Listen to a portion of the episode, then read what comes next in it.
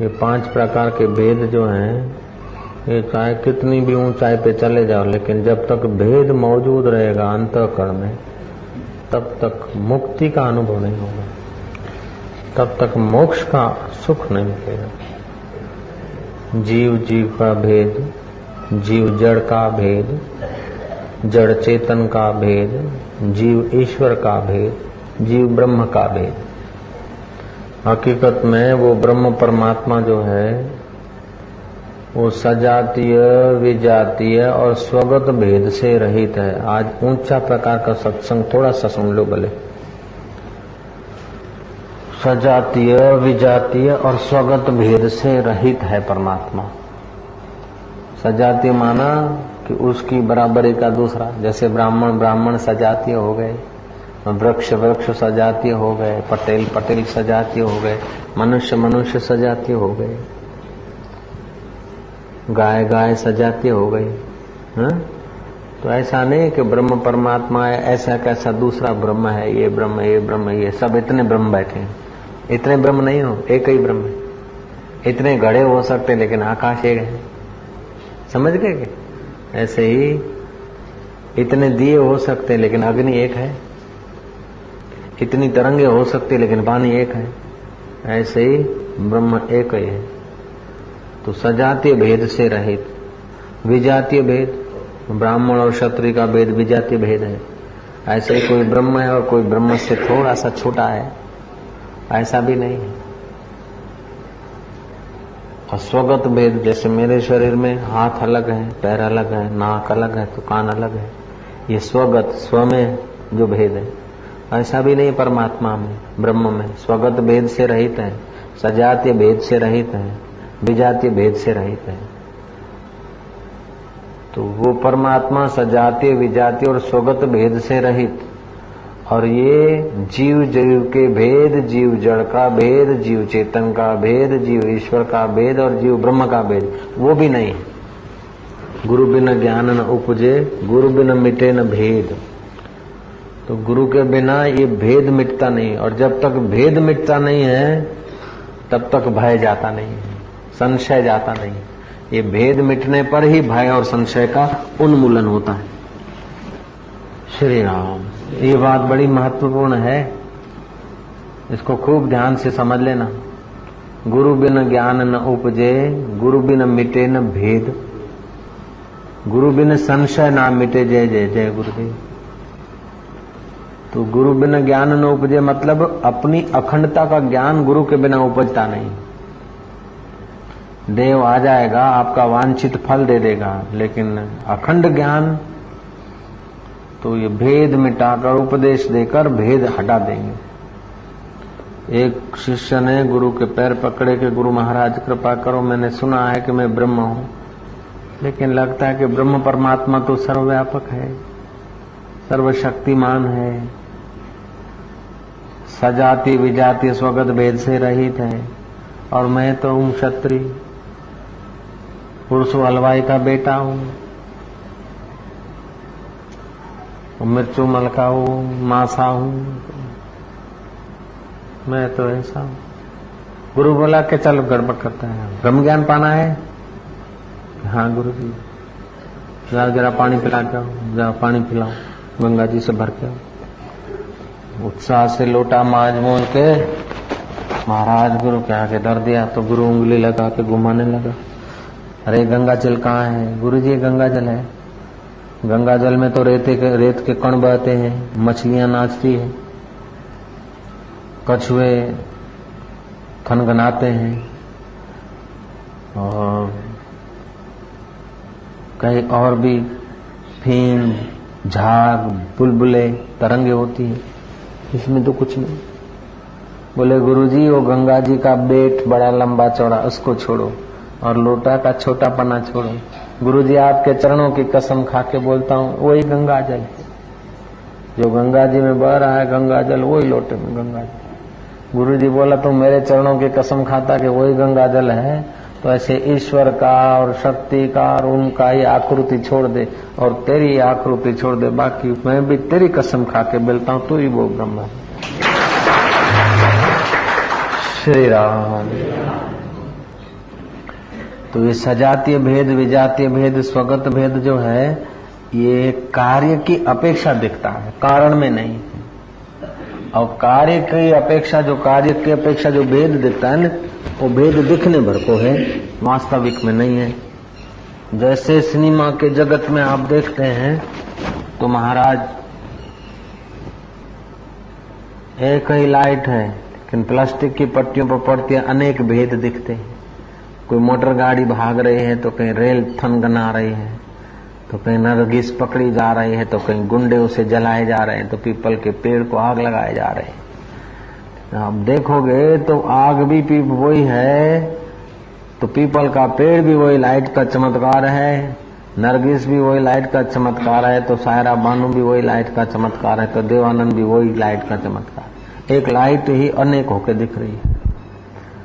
अथवा तो एक बार कोई अखंडानंद जी देखते म्यूजियम, तो गांधी जी के आश्रम था, कोई गांधी जी की जगह थी, स्मृति गांधी स्मृति गृह, तो उसमें गांधी जी का बड़ा चित्र था, वो उससे बुना हुआ था, तंतुओं से, सूत का बना हुआ था, सूत से बुना हुआ था, सूत्र काम का बना हुआ उनका चित्र था। आप देखते हैं तो डंडा हाथ में है, कमर थोड़ी झुकी है, चश्मा है, गांधी हाथ की चंपल पहरी है गांधी के पैर में, और हाथ में किताबें हैं, धोती है, काछा। अब वो सूत के बने हुए गांधी जी, उनका चश्मा भी सूत है, डंडा भी सूत है, काछा भी सूत है, सूत ही सूत है, भेद दिखने भर को है, बाकी सूतर ही तो सूतर है। ऐसे ही अभी नौरतों में शक्कर के खिलौने बनते हैं, फूल बनते हैं, घोड़ा बनता है, दिया बनता है, हाथी बनता है, राजा बनता है, रांक बनता है, और देवी देवता की प्रतिमा बनता है। अनेक रंग होते हैं, अनेक रूप होते हैं, अनेक आकृति होते हैं, भेद दिखते हैं, लेकिन जिसकी शक्कर पर नजर है भेद होते हुए भी अभेद है, और जिसकी खिलौनों पर नजर है वो अभेद में भी भेद देखते हैं। ऐसे ही वो ब्रह्म परमात्मा उड़िया बाबा एक दिन मजे में आकर अपने शिष्य को बोलते हैं कि बेटा, ब्रह्म ज्ञान का मतलब ये रेती का कणा है ना, ये भी ब्रह्म लगे, जब तक नहीं दिखता तब तक गुरु ब्रह्म ज्ञान नहीं हुआ। ये रेत का जो कण है ना, वो अगर ब्रह्म नहीं दिखता है तो ब्रह्म ज्ञान नहीं हुआ। तुम्हारा जड़ चेतन का भेद बताते हैं कि वो व्यवहार काल में बताया जाता है, परमार्थ में जड़ चेतन नहीं है, उपदेश काल में जड़ चेतन है।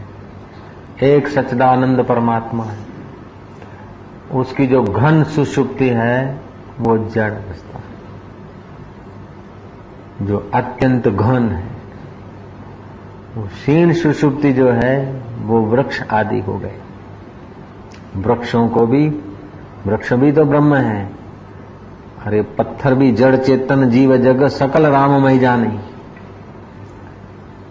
घन सुषुप्ति जैसे एकदम खूब थका और खूब दही खाया हो, जय जय दही खाए भी ना, वो मानो निंडार को लगन हो, अथवा दारू पिया हो खूब, तो खूब थका हो, खूब खाया हो, खूब दारू पिया हो। अब उसके विशाला हटा के तो महाराज सांप रख दो उस पर, कोई पता नहीं पड़ेगा, क्योंकि घन सुषुप्ति है, घन गो। ऐसे जो घन सुषुप्ति है वो सब जड़ रूप में दिखता है, पहाड़ पत्थर आदि ब्रह्म की घन सुषुप्ति है, वृक्ष आदि जो है वो ब्रह्म की क्षीण सुषुप्ति है।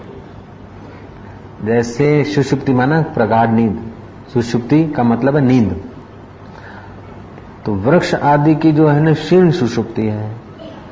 जैसे आपको निद्रा तो है लेकिन प्रगाढ़ नहीं है, तो कीड़ी मकोड़ा चलेगा या आपके सिर का बाल कोई खींचेगा तो एहसास तो होगा, लेकिन जागृत में जो था इसने खींचा है वो नहीं, लेकिन मच्छर ने काटा, नींद में हाथ घुमा लोगे, करवट एहसास होगा लेकिन प्रगाढ़ नहीं होगा।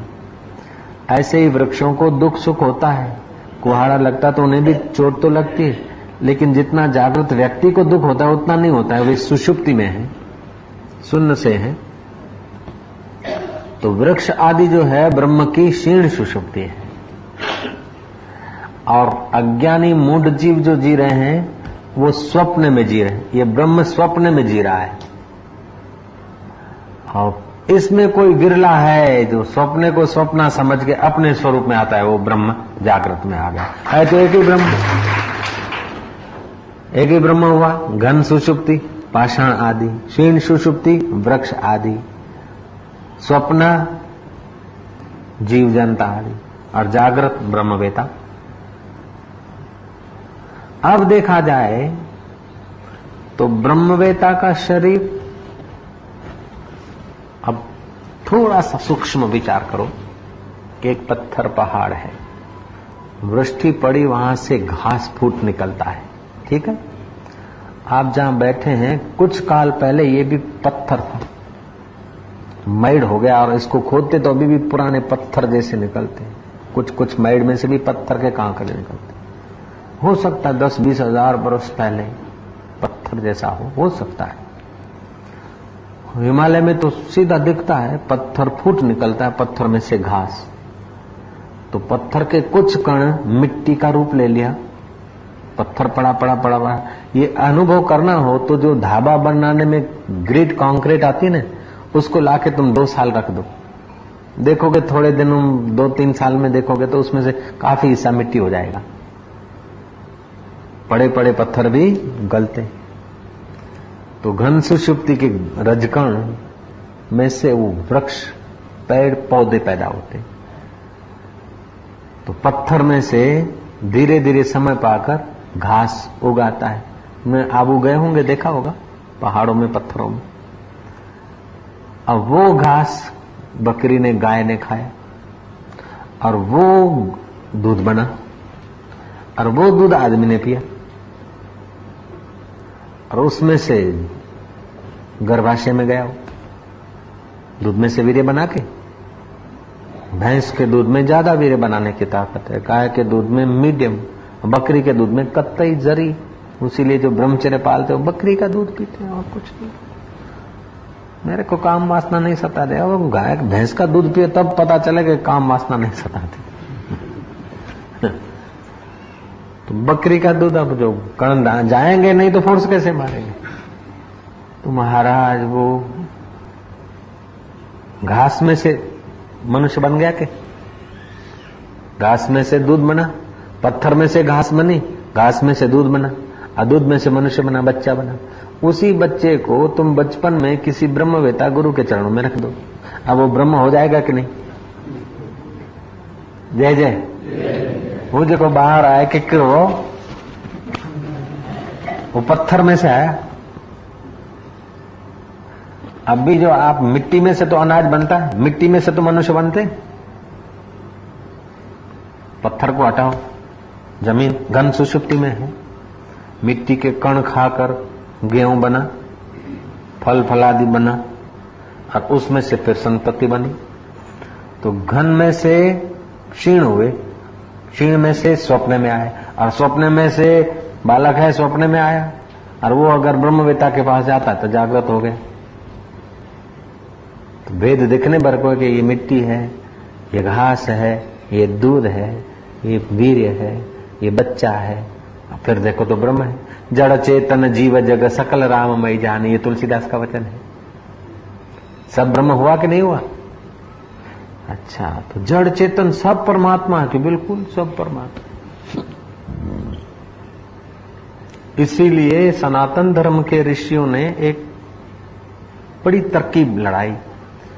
गुड़ तो जड़ है, गुड़ में गणपति की बुद्धि किया, भगवान की बुद्धि, सुपारी में भगवत भाव किया, पत्थर लिंग है, ओम नमो शिवाय महेश कराय शिवाय शिवतराय च शंभवाय च मयो भवाय च नमो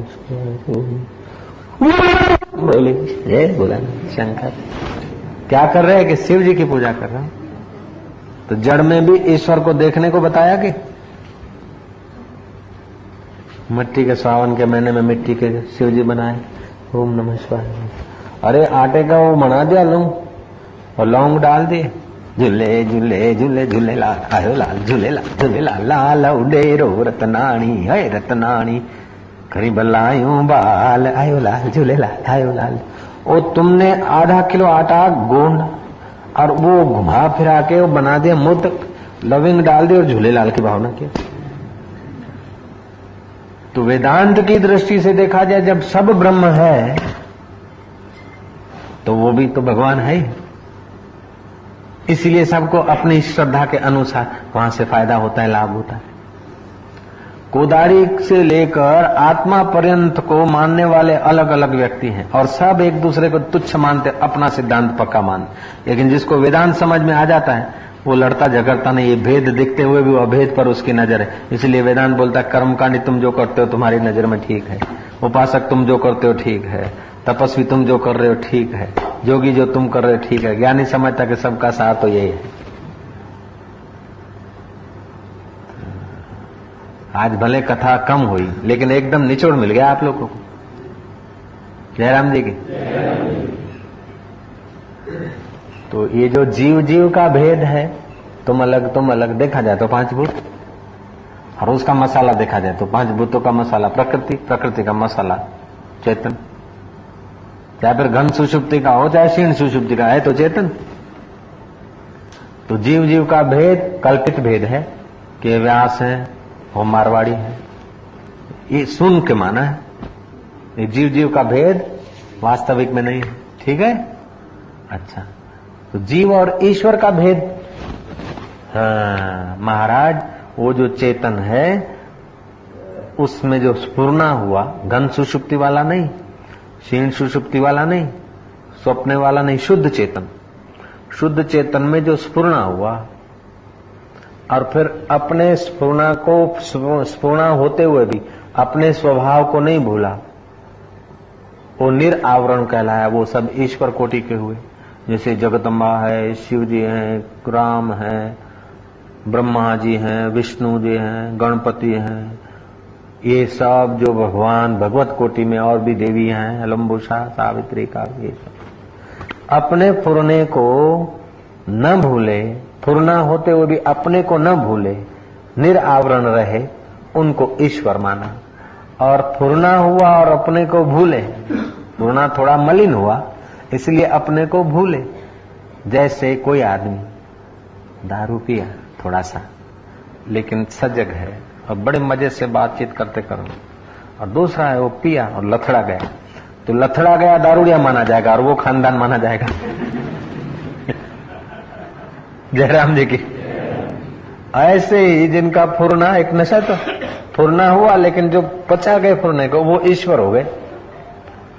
अब क्या हुआ कि जो लथड़ता है वो तो हो गया पराधीन और जो नहीं लथड़ता है वो हो गया स्वामी। ऐसे ही फुरना हुआ और लथड़ाहट नहीं आई वो ईश्वर हो गया, और लथड़ाहट आ गई वो जीव आ गया। तो जैसे लथड़ने वाला बिना लथड़ने वाले के अधीन हो गया, ऐसे जीव ईश्वर के अधीन हो गया। जयराम जी की। तो महाराज तो फुरना में स्वरूप को नहीं भूला उनको अनावरण बोलते हैं, और जो अपने स्वरूप को भूल गया, नशा किया और अपने आप को भूल गया, उन्हें सावरण कहते हैं। अच्छा तो सावरण जो है वो प्रकृति के अधीन जीने लगे, और जो निरावरण है वो माया को वश करके जीने लगे। तो माया को वश करके जीने वाला जो चैतन्य है उसको ईश्वर कहते हैं, और अविद्या के वश होकर जीने वाला जो चेतन है उसको जीव बोलते, क्योंकि उसको जीने की इच्छा हुई और देह में मैं हो गया। ईश्वर को अपने चिन्मय वपु में मैं नहीं होता, अपना जहां से पूर्ण होता है उसमें उनको मैं होता है। ज्ञानी भी गुरु का ज्ञान पाकर ये भेद हटाकर अपने चिन्मय वपु में मैं करते हैं, तो ज्ञानी भी ईश्वर हो जाते हैं, उनको भी हम ब्रह्म स्वरूप मानते हैं। ईश्वर और गुरु दोनों की हम पूजा करते हैं, और दोनों आके खड़े हो जाएं तो पहले हम गुरु को पूजेंगे। पुराणों में सुना है कि फलाने ब्राह्मण ने फलाने तपस्वी ने तप किया और भगवान आए और पुत्र अभिलाषा में एवं अस्तु कह के भगवान अंतर्दान हो गए और उसको बेटा हो गया। और जो महापुरुष सावरण तो जन्मे लेकिन फिर सत्संग सुनकर भेद मिटाकर निरावरण में टिके, वो भी बोला अच्छा जा हो जाएगा, उनको भी हो जाता है। जैसे काशी में एक किसी सेठ को बेटा नहीं होता था, 50 साल की उम्र थी, आखिर संत तुलसीदास के पास आया और संत तुलसीदास ने कहा कि कल सरकार से पूछ कर बताऊंगा, रात को युगल सरकार आएंगे, राम लखन लाला आएंगे कथा सुनने को रामायण की, उनसे पूछ के बताऊं। दूसरे दिन सेठ फल फलादी मेवे मिठाई की 2 बैलगाड़ियां भरकर संत तुलसीदास की कुटिया पर पहुंचे। तुलसीदास ने कहा कि ये फल उतारो मत, मेवा मिठाइयों को मैं छूंगा नहीं, क्योंकि तुम्हारा कार्य हो नहीं रहा तो मैं कैसे लूं ये फल फलादी। सरकार ने कहा कि 10 जन्म तक तुम्हारे भाग्य में नहीं बेटा। वो सेठ निराश उदास होकर घर को लौट रहा था तो सिठानी ने कहा प्रसाद के निमित्त जो चीज लिया है वो घर जाके क्या करेंगे, अपन 2 ठीकरे तो हैं, कहां डालेंगे, प्रसाद के निमित्त लिया तो प्रसाद करो, बांटो, खाली करो बैलगाड़ियां। तो रोते चेहरे, उदास वदन, रोते चेहरे, क्षीण मन, प्रसाद दे रहा, लुटा रहा, खाली करने का बोझा। दूध के वारा भर के कोई आदमी पसार हुआ, उसने पूछा सेठ जी प्रसाद बांटते थे तो कोई खुशी के लिए, कोई खुशी होती है, कोई उपलब्धि होती है, कोई मनोकामना पूरी होती है तभी प्रसाद बढ़ता है, आपके चेहरों पे तो उदासी है, कोई आपकी कामना पूरी हुई हो और आप खुश हो और बांटते हो ऐसा नहीं दिख रहा है, आंखों में आंसू है, बताओ किस बात की बात है। सेठ ने पूरी कथा सुना दी, मुझे भाग्य को हजारों निराशाओं में एक आशा का किरण फूटा था, हकीम डॉक्टरों ने तो इनकार किया था, हाथ धो चुके थे, कई टूणा फूणा वालों के पास गया लेकिन कुछ न भरा, आखिर में कहा कि संत तुलसीदास के पास सरकार आते राम लखन जी, वो अगर आशीर्वाद दे देंगे तो बेटा हो जाएगा, तुम्हारे भाग्य में होगा तो भगवान दे देंगे। तो मैंने जाकर उनसे कहा कि मेरे भाग्य में हो तो मेरे को संतान हो जाए, भगवान से पूछो मेरे भाग्य में है कि नहीं। तुलसीदास ने बताया कि तुम्हारे भाग्य में 10 जन्म तक नहीं है, तो मैं अभागा अब क्या करूं, कहां से खुशी मनाऊं। रोते चेहरे सेठ ने अपनी गाथा सुना दी। उस अहिर ने कहा तो चिंता मत करो, धीरज रखो, यहां से थोड़ा आगे जाओगे, काशी की बात है, मणिकर्णिका घाट से थोड़ा आगे जाओगे तो मृगी घाट मिलेगा, मैंने देखा है। वहां एक संत रहते हैं, उनका नाम है किन्नाराम। वो किन्नाराम अगर रिझ गए तो भले भगवान ने ना कह दिया तभी भी किन्नाराम बोल देंगे तो हो जाएगा बेटा। वो अहिर वारा भरने वाला वो किन्नाराम को जानता था। सेठ ने धीरज संभाला, जाते रहे, आते रहे, जाते रहे, आते रहे। किन्नाराम जब वो सेठ आवे तो चादर डाल के सो जाओ, चुप हो जाओ, चुप ही रहता था ज्यादा। अभी भी है उनका जगह। हरिश्चंद्र घाट जो है ना, हरिश्चंद्र ने दक्षिणा लेने के बाद ही उसका अपने बेटे को जलाया। हरिश्चंद्र घाट, राजा हरिश्चंद्र शूद्र के वहां नौकरी किया शमशान में, उस घाट के पास में किन्नाराम का डेरा। ये वहां जाता रहा। एक दिन किन्नाराम उठे गए, अरे क्या लाया सेठ का बच्चा, अंडा था ये, पूरी लाया। बोले जितनी रखेगा मुंह में, जितनी खिलाएगा उतने बेटे होंगे। वो 10 पूरी थी, उसने तो धर दी, हम 10 बेटे। आज आश्चर्य। महीना 2 महीना 4 महीना बीते तो पत्नी ने कहा कुछ, वो बोलते ना हफ्ता, 5 हफ्ते से मिलना है, 20% माना 2 बेटे होने के लक्षण हो रहे हैं। 11-12 जमण जे कुछ लक्षण पे लगे। 10 महीने हुए, 2 सुहावने लाल श्याम बलराम की बस प्रतिमाएं जैसे जन्मी। 40 दिन के हुए बेटे तो माई ने कहा कि चलो संत के दर्शन करा देवे, आशीर्वाद ले आवे जिनकी कृपा से प्रसाद। तो रास्ते में तुलसीदास का आश्रम पड़ता था। माई ने कहा चलो ये बाबा जी तो बोलते थे 10 जन्म में नहीं, लेकिन अब 10 आ रहे हैं, अब 20% तो अब तक मिल गया है। उसको क्या बोलते, किस्त, किस्त 20% तो किस्त मिल चुकी है। जो तुलसीदास जी के चरणों में बच्चों को रखा तो तुलसीदास ने कहा कि ये किसके गोद में लिए? तो माई का तो याद था कि इसी महाराज ने बोला था नहीं होंगे। बोले महाराज किसी की लिए नहीं गोद में, मैंने अपने खून से सींचे हैं, मेरे ही शरीर से पैदा हुए हैं, ये मेरे ही बेटे हैं। अब 2 हैं, 8 और आ रहे हैं। आपने तो कहा था कि 10 जन्म में नहीं होगा, लेकिन किन्नाराम ने कहा कि 10 होगा। महाराज 2 तो आए गए, अब 8 और भी आएंगे। तुलसीदास को हुआ कि किम आश्चर्य मतंपरा, इससे बढ़कर आश्चर्य क्या होगा। अब तो महाराज कथा तो सरकार को बाद में सुनाऊंगा, लेकिन ये पूछूंगा कि कृष्णावतार में तो लीला अवतार था, लेकिन रामावतार मर्यादा पुरुषोत्तम, कदम कदम पे मर्यादा भंग न हो ऐसा आपका जीवन था, और आप रामावतार में झूठ बोलना कब से सीखे? क्यों? कृष्णावतार में कह देते तो हम मान ले चलो लीला है, लेकिन रामावतार में। आज तो दिन लंबा हो गया, संध्या नहीं हो रही, सरकार आए वो टाइम नहीं हो रहा है। बड़ी परेशानी से दिन पसार किया, आह्वान किया सरकार आए कि प्रभु कथा तो बाद में चलेगी रामायण की, लेकिन ये मैं पूछता हूं कि आप रामावतार में होते हुए कृष्ण लीला करना कब से चालू की, और मेरा आपने यूं कर दिया सब। मैंने आपसे पूछा था कि फलाने सेठ के प्रारब्ध में बेटा है कि नहीं, तो आपने कहा इस जन्म में तो नहीं, 10 जन्म में नहीं है।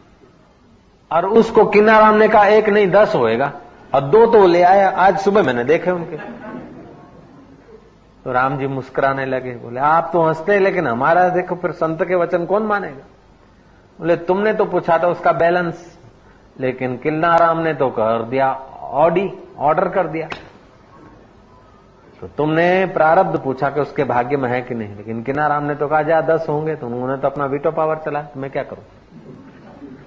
तो मानना पड़ेगा कि जो निरावरण तत्व में स्थित होते हैं, फिर वो चाहे ब्रह्मा जी का रूप हो चाहे किन्नाराम का हो, उनका वचन प्रकृति को मानना पड़ता है। जय जय। सीधी बात है, ऐसे कई हमने आपने दृष्टांत सुने होंगे कि भगवान आए, उसको फल दे दिया, बेटा हो गया, और सिद्धपुर वाले आए और आपूस केरी दे दी, बेटा हो गया। जय जय। आपूस केरी वाला आते हैं ना कि बाबा ये आपूस केरी का परिणाम, तोलाराम का लड़का कुंदाराम, तोलाराम कुंदोमल वालों का टावर के पास। तो आप जब निरावरण होते हैं तो ईश्वर का संकल्प जहां से स्फुरित होता है वही चेतन आपका है, आपका भी संकल्प वहीं से स्फुरित होता है। रही बात कि पावर हाउस तो वही का वही है, लेकिन वो जो साधन है, आपके साधन जितने बढ़िया होते हैं, ईश्वर के साधन बढ़िया है, आपके साधन घटिया है, उसीलिए आप मर्यादित हो। लेकिन तत्व में देखो तो वो एक। तो जीव ईश्वर का भेद देखने भर का है, वास्तविक नहीं।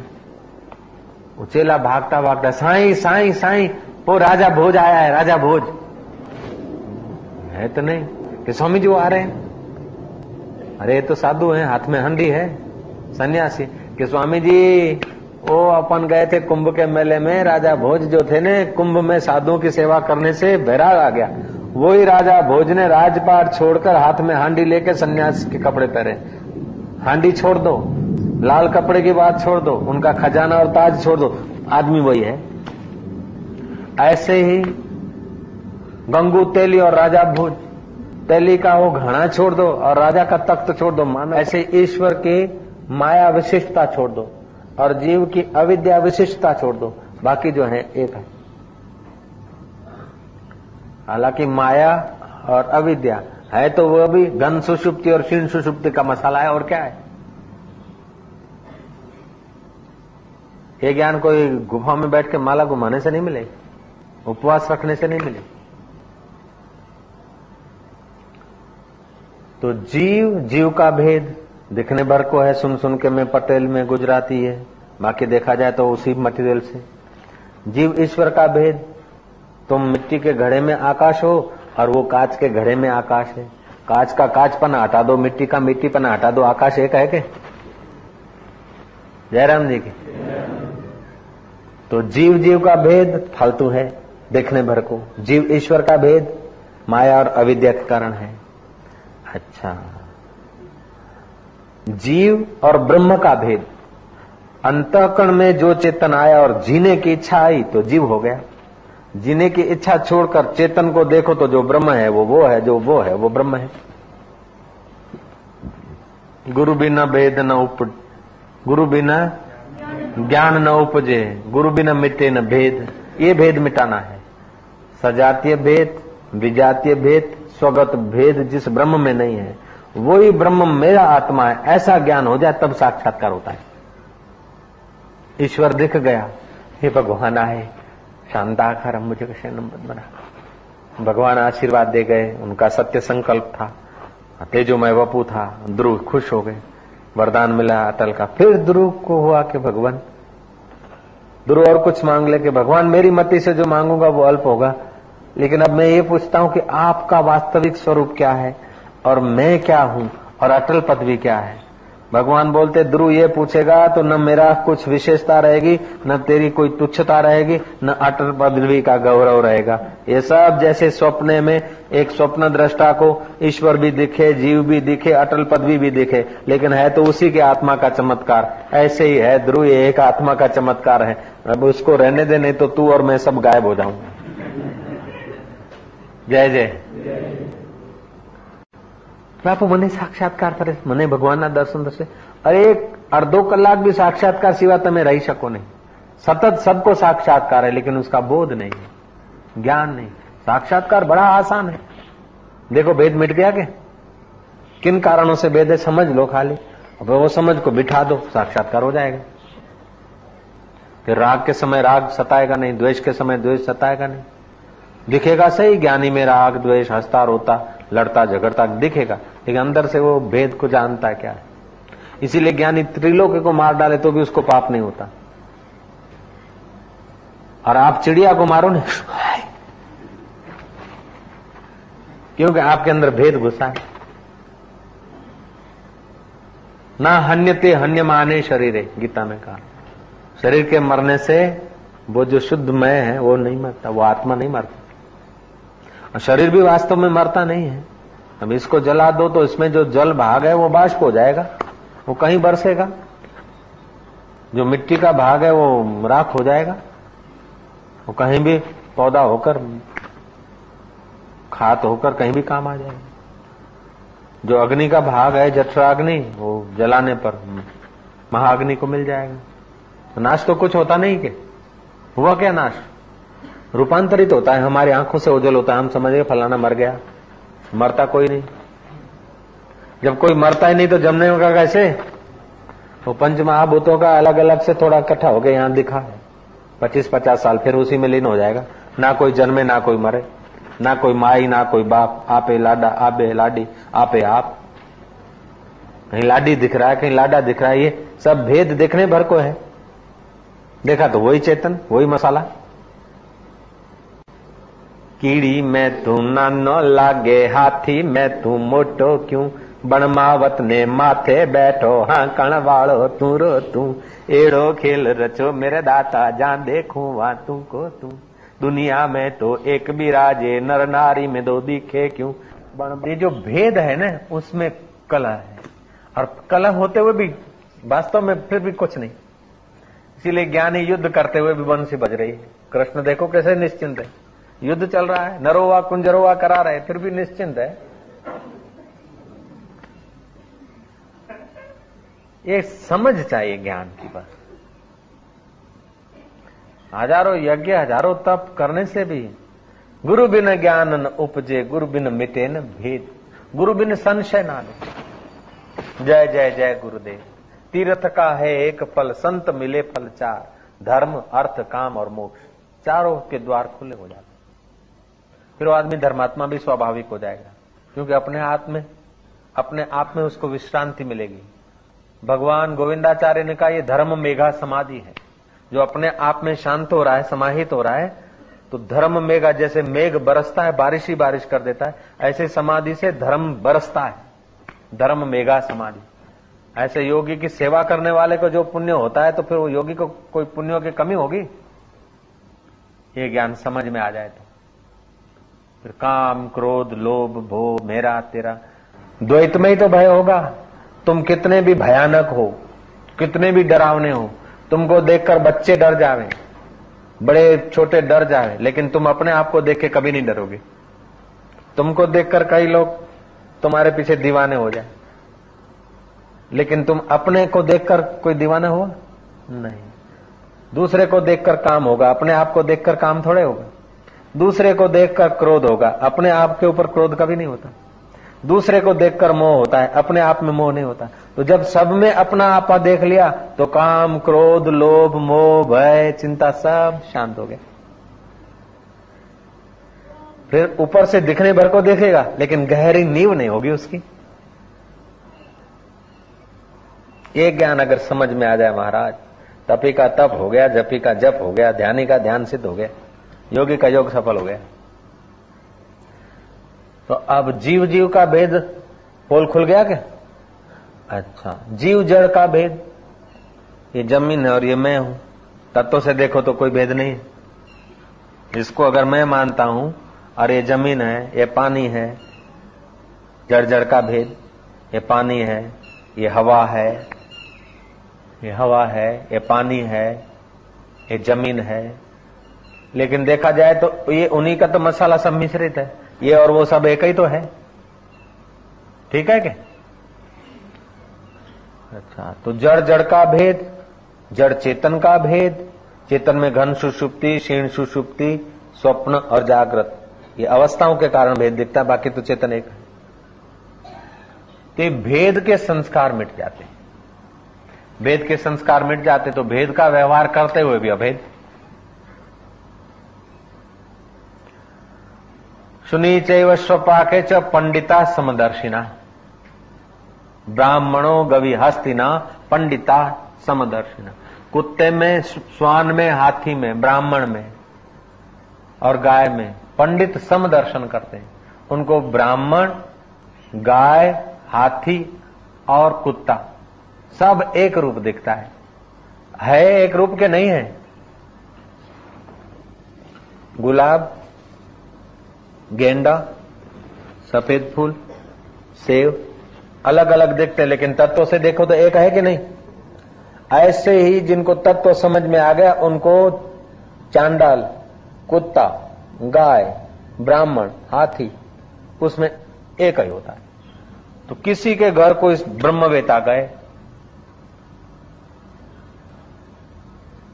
शाम को सत्संग करते थे महाराज। सत्संग करने तो घर का आदमी भी गया, जिसने बाबा जी को उतारा दिया था।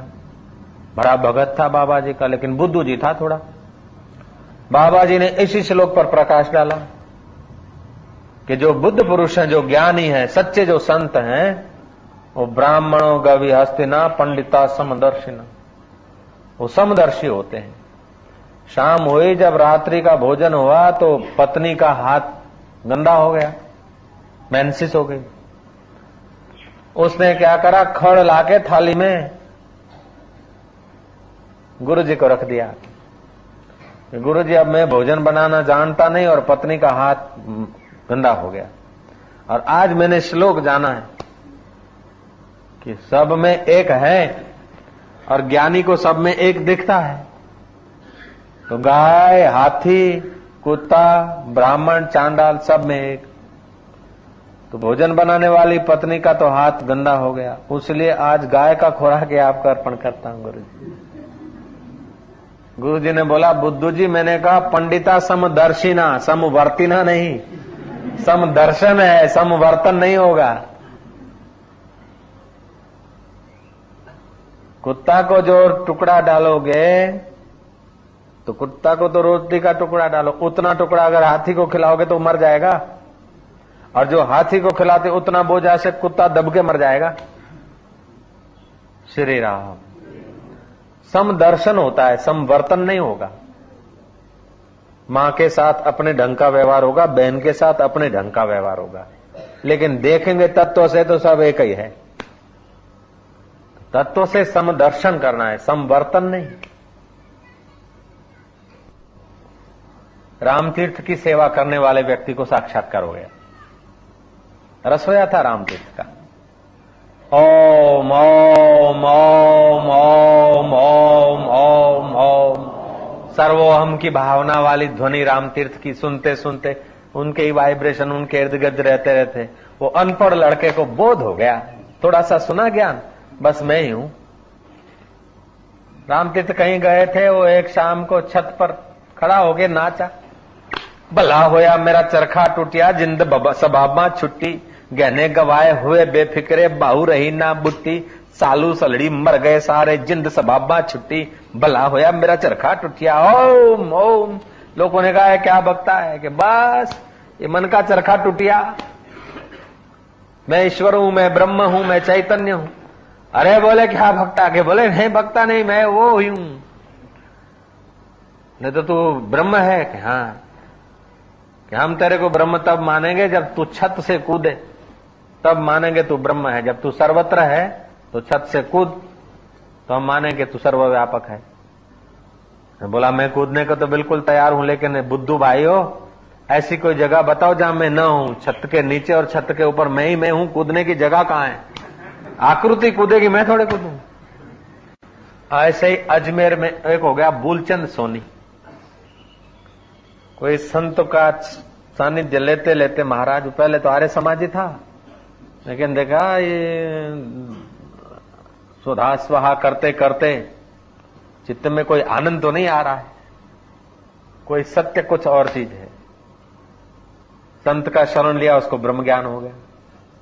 फिर वो जो कर्मकांडी थे उनके साथ उसका मेल हुआ नहीं, तो एक दिन वो आर्य समाजी वालों ने मिलकर उसको समझाना चालू कर दिया, भाई तू आता नहीं बोलचंद यार, यही हुआ तू के चक्कर में आयो, ही पंजो रोज पंजो है हो कजे, यज्ञ भगवान आए ही आया हुआ।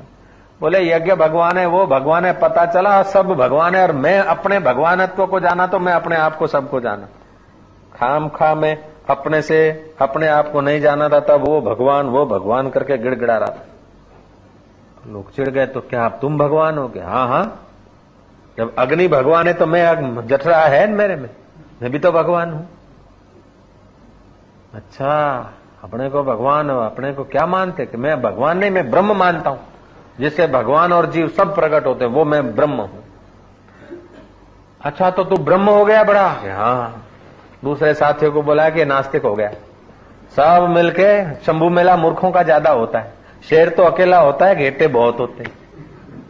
वो सब घेटों ने घेर लिया बुलचंद सोनी को, बोले आप ब्रह्म हैं तो हम तब मानेंगे जब आप हमको कुछ करिश्मा दिखाओ, चमत्कार।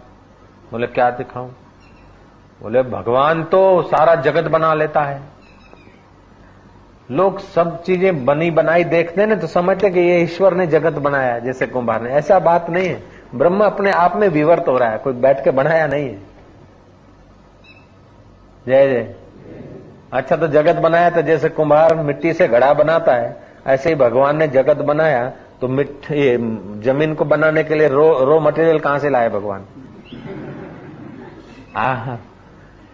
हवा को, जल को, वायु को बनाने के लिए रो मटेरियल भी तो चाहिए। कुंभार को रो मटेरियल चाहिए, लोहार को रो मटेरियल चाहिए, तो भगवान ने जगत बनाया तो रो मटेरियल कहां से लाए? ये जगत विवर्त हो रहा है परब्रह्म में। ऐसा नहीं कि भगवान एक जगह है, उसने कुछ रो मटेरियल लाके जगत बना दिया, थोड़ी जमीन बना ली, थोड़ा पानी बना लिया, हवा बना ली, फिर जीवों को रच लिया कि चलो खेलो अपने देखते। ऐसा नहीं है। लोग ऐसा समझते भगवान ने दुनिया बनाई और वो नाटक देख रहा है, खेल देख रहा है। ऐसा नहीं है, ये तो अल्पमति के लोगों को चल रहा है। अंधे से अंधा मिले चले गडरिया प्रवाह। एक अंधा दूसरे अंधा को रास्ता दिखाए जा रहे, सब जा रहे हैं हज पर। इसीलिए श्रद्धालु सब है, भगवान को सब मानते, लेकिन मिला हुआ कोई विरले ज्ञानी को होगा, बाकी के सब ठन ठन पाल है। गुरु बिना ज्ञान न उपजे, गुरु बिना मिटे न भे, गुरु बिना संशय ना मिटे, जय जय जय। ये गाते गाते आपको 8 साल हो गए, लेकिन तुम्हारा ये हाल है तो औरों की क्या बात होगी यार, बोलो नहीं।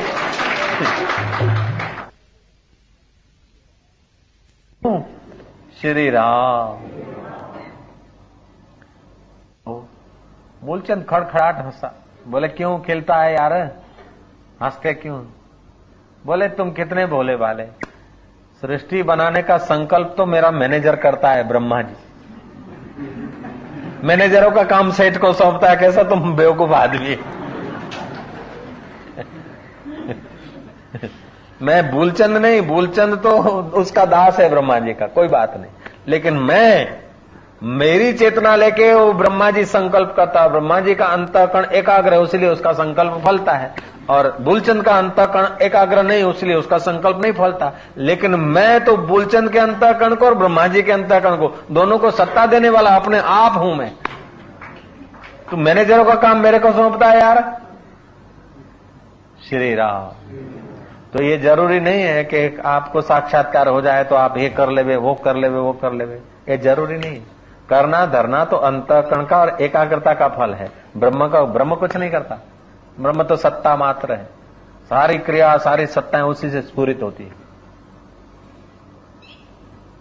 तो जिनकी उपासना की होती है, अंतःकरण एकाग्र होता है, उनके जीवन में चमत्कार होते हैं। आशा रामायण का पाठ किया और छोरा मर गया था और जिंदा हो गया था, ओ बाबा जी का चलो, वो सब योग का प्रभाव है। कोई वेदव्यास जी हैं तो उनके पास चमत्कार भी है और ज्ञान भी है, वशिष्ठ के पास चमत्कार भी है, ज्ञान भी है, साईं लीलाशाह के पास चमत्कार भी है, ज्ञान भी है। किसी के पास अकेला ज्ञान है तो भी मुक्त है। और योग सामर्थ्य और तत्व ज्ञान नहीं है तो कुछ नहीं, तत्व ज्ञान पहले है, योग सामर्थ्य हो चाहे ना हो। तरती शोकम आत्मवित, आत्मवेता शोक को तर जाता है।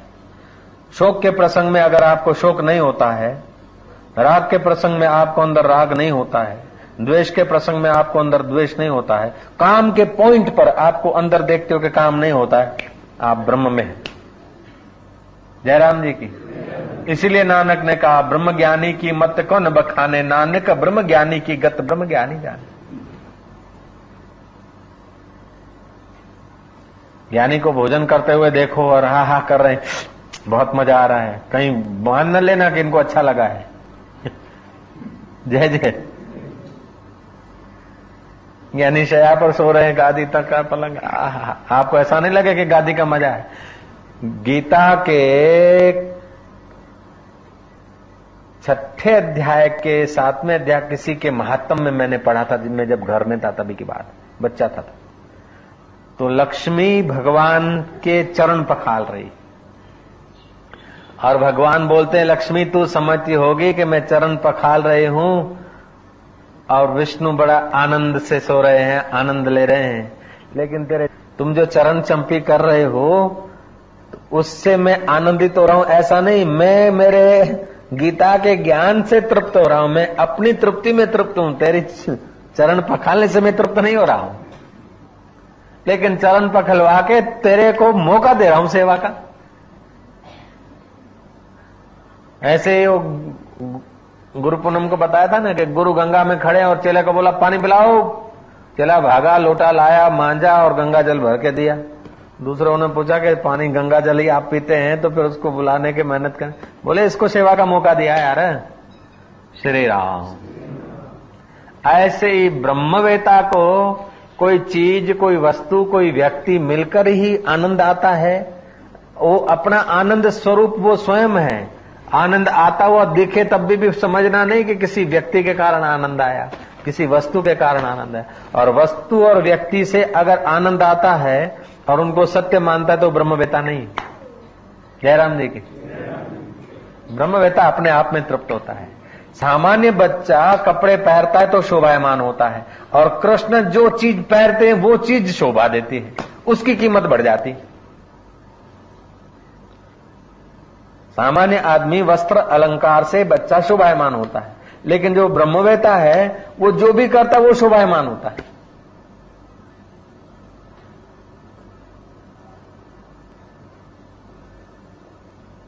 जड़ भरत का हारों की जगह भर रहे हैं तभी भी शोभनीय, अष्टावक्र यूं यूं चल रहे हैं तभी भी शोभनीय, कृष्ण यूं कर रहे हैं तभी भी शोभनीय, राम जी है सीता सीते सीते सीते कर रहे, भाई लक्ष्मण, भाई लक्ष्मण, लक्ष्मण लक्ष्मण, तभी भी शोभा दे रहा है। और आप कुछ नहीं। श्री राम।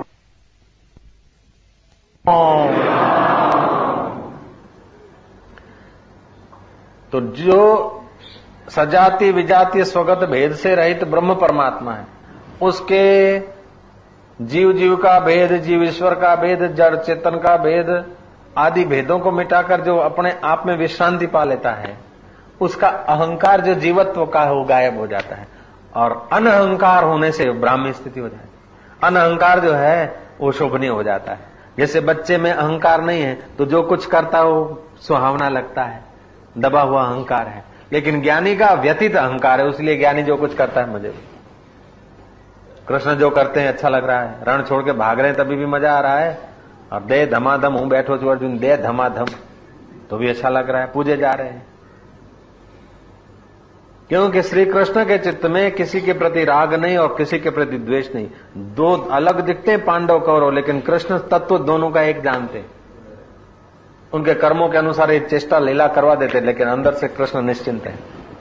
ये ज्ञान थकान मिटा देता है, जन्म जन्म के पापों को कर्मों को दूर कर देता है, कर्तापन को भगा देता है, भोक्तापन की भ्रांति को तोड़ देता है, अहंकार को अलविदा कर देता है। ये तत्व ज्ञान है। हजार तुम कथाएं सुनो तो हजार कथा कर रामायण की, लेकिन ऐसा ज्ञान कोई निराली चीज है।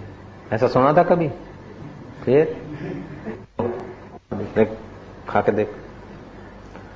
ओ नैनीताल में कोई आ जाता था आश्रम में बोझा उठवा के, मजूर बोझा उठवाते, नेपाल के लोग आते थे, गरीबी है नेपाल में, वो लोग आते थे सीजन में, बस स्टैंड पे खड़े, उनको डुटियाल बोलते, अपने मजदूर बोलते हैं, कुल्ली। तो कुल्ली सामान उतारा और बाबा जी मेरे को बोलते कहे, अरे मानते हो आशाराम? जी साईं। अरे इसको बांधो। मैं कहा साईं रस्सी लाता हूँ। वो घबरावे, साईं अंदर कुटिया में जावे और मैं रस्सी लाने के लिए ढोंग करूं। वो मजूर घबरावे, जो 2 रुपया लेना था वो भी लिए बिना चलने की सोचे, मैं उसको रोक दूं, ठहर जा, अभी रस्सा लाता, ठहर जा। क्या बात है? मैं कहा नहीं ठहरो, गुरुजी ने आज्ञा करा, तेरे को बांधेगा। इतने में स्वामी जी आ जाए कि इधर आ, हाथ ले, मिठाई मिठाई खाता है कि नहीं तो बांधेगा।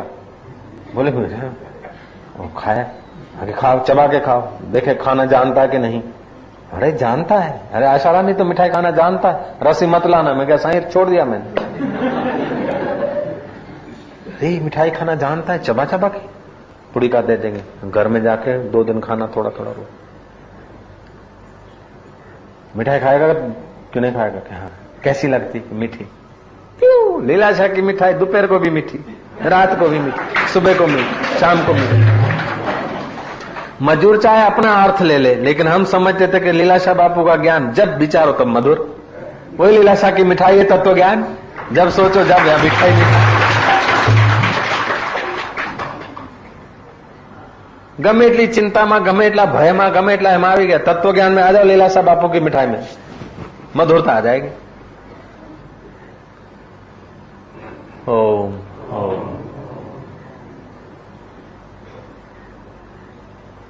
एक बार वो ऑब्जर्वेटरी थी, वैद्यशाला, चांद तारों का फोटो लेते हैं, अंतरिक्ष की रिसर्च करने वालों के, आश्रम के 1 आधा किलोमीटर दूर। तो नैनीताल का वो देखने की प्लेस है। तो कुछ जबलपुर के लोग आए थे, वो देखने गए थे, लेकिन उलझ गए। उस समय बाबा जी पत्थर इकट्ठे कर रहे थे और हम भी उनके,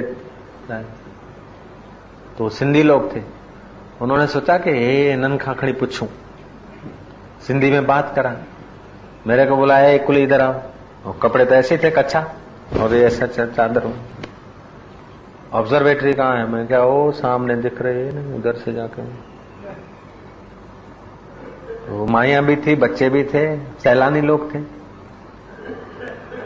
किधर से पगडंडी जाएगी कैसे देखेंगे? वो साईं ने कहा ठहरो ठहरो भाई, मैं हम दिखा देता हूँ, चलो मेरे पीछे पीछे आ जाओ। वो साईं आगे आगे चले और इन्होंने पगडंडी पे लाइन लगी, तो आगे तो इंजन और पीछे अपने गार्ड। वो माइया अंदर अंदर बोलो, वो मुँह कूली दिस जाए। वो मुआ कूली दिखता तो बूढ़ा है, लेकिन चलता तो तगड़ा है।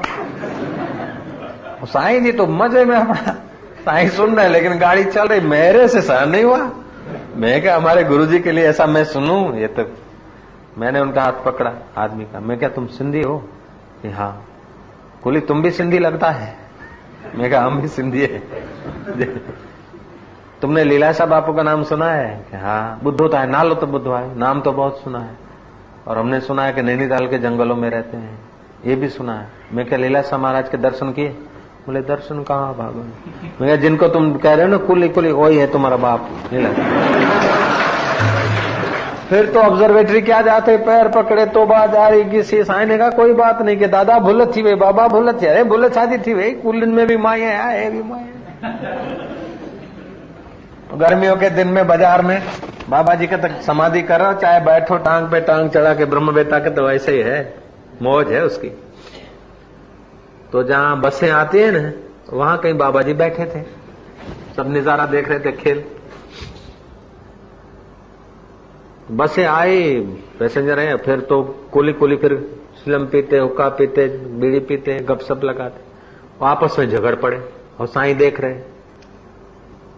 झगड़ा किस बात का है? साईं ने देखा कि इसने इन लोगों ने कमरा लिया है और कमरे का किराया है 32 रुपया और ये है 15, 2 रुपया निकाला है।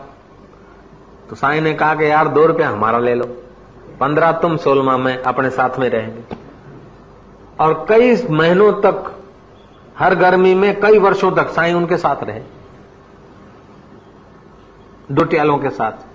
2 रुपये में मेंबरशिप मिल गई, कौन अपना आश्रम बनावे, बाद में बनाया लियो ब्रह्मवेता की लीला।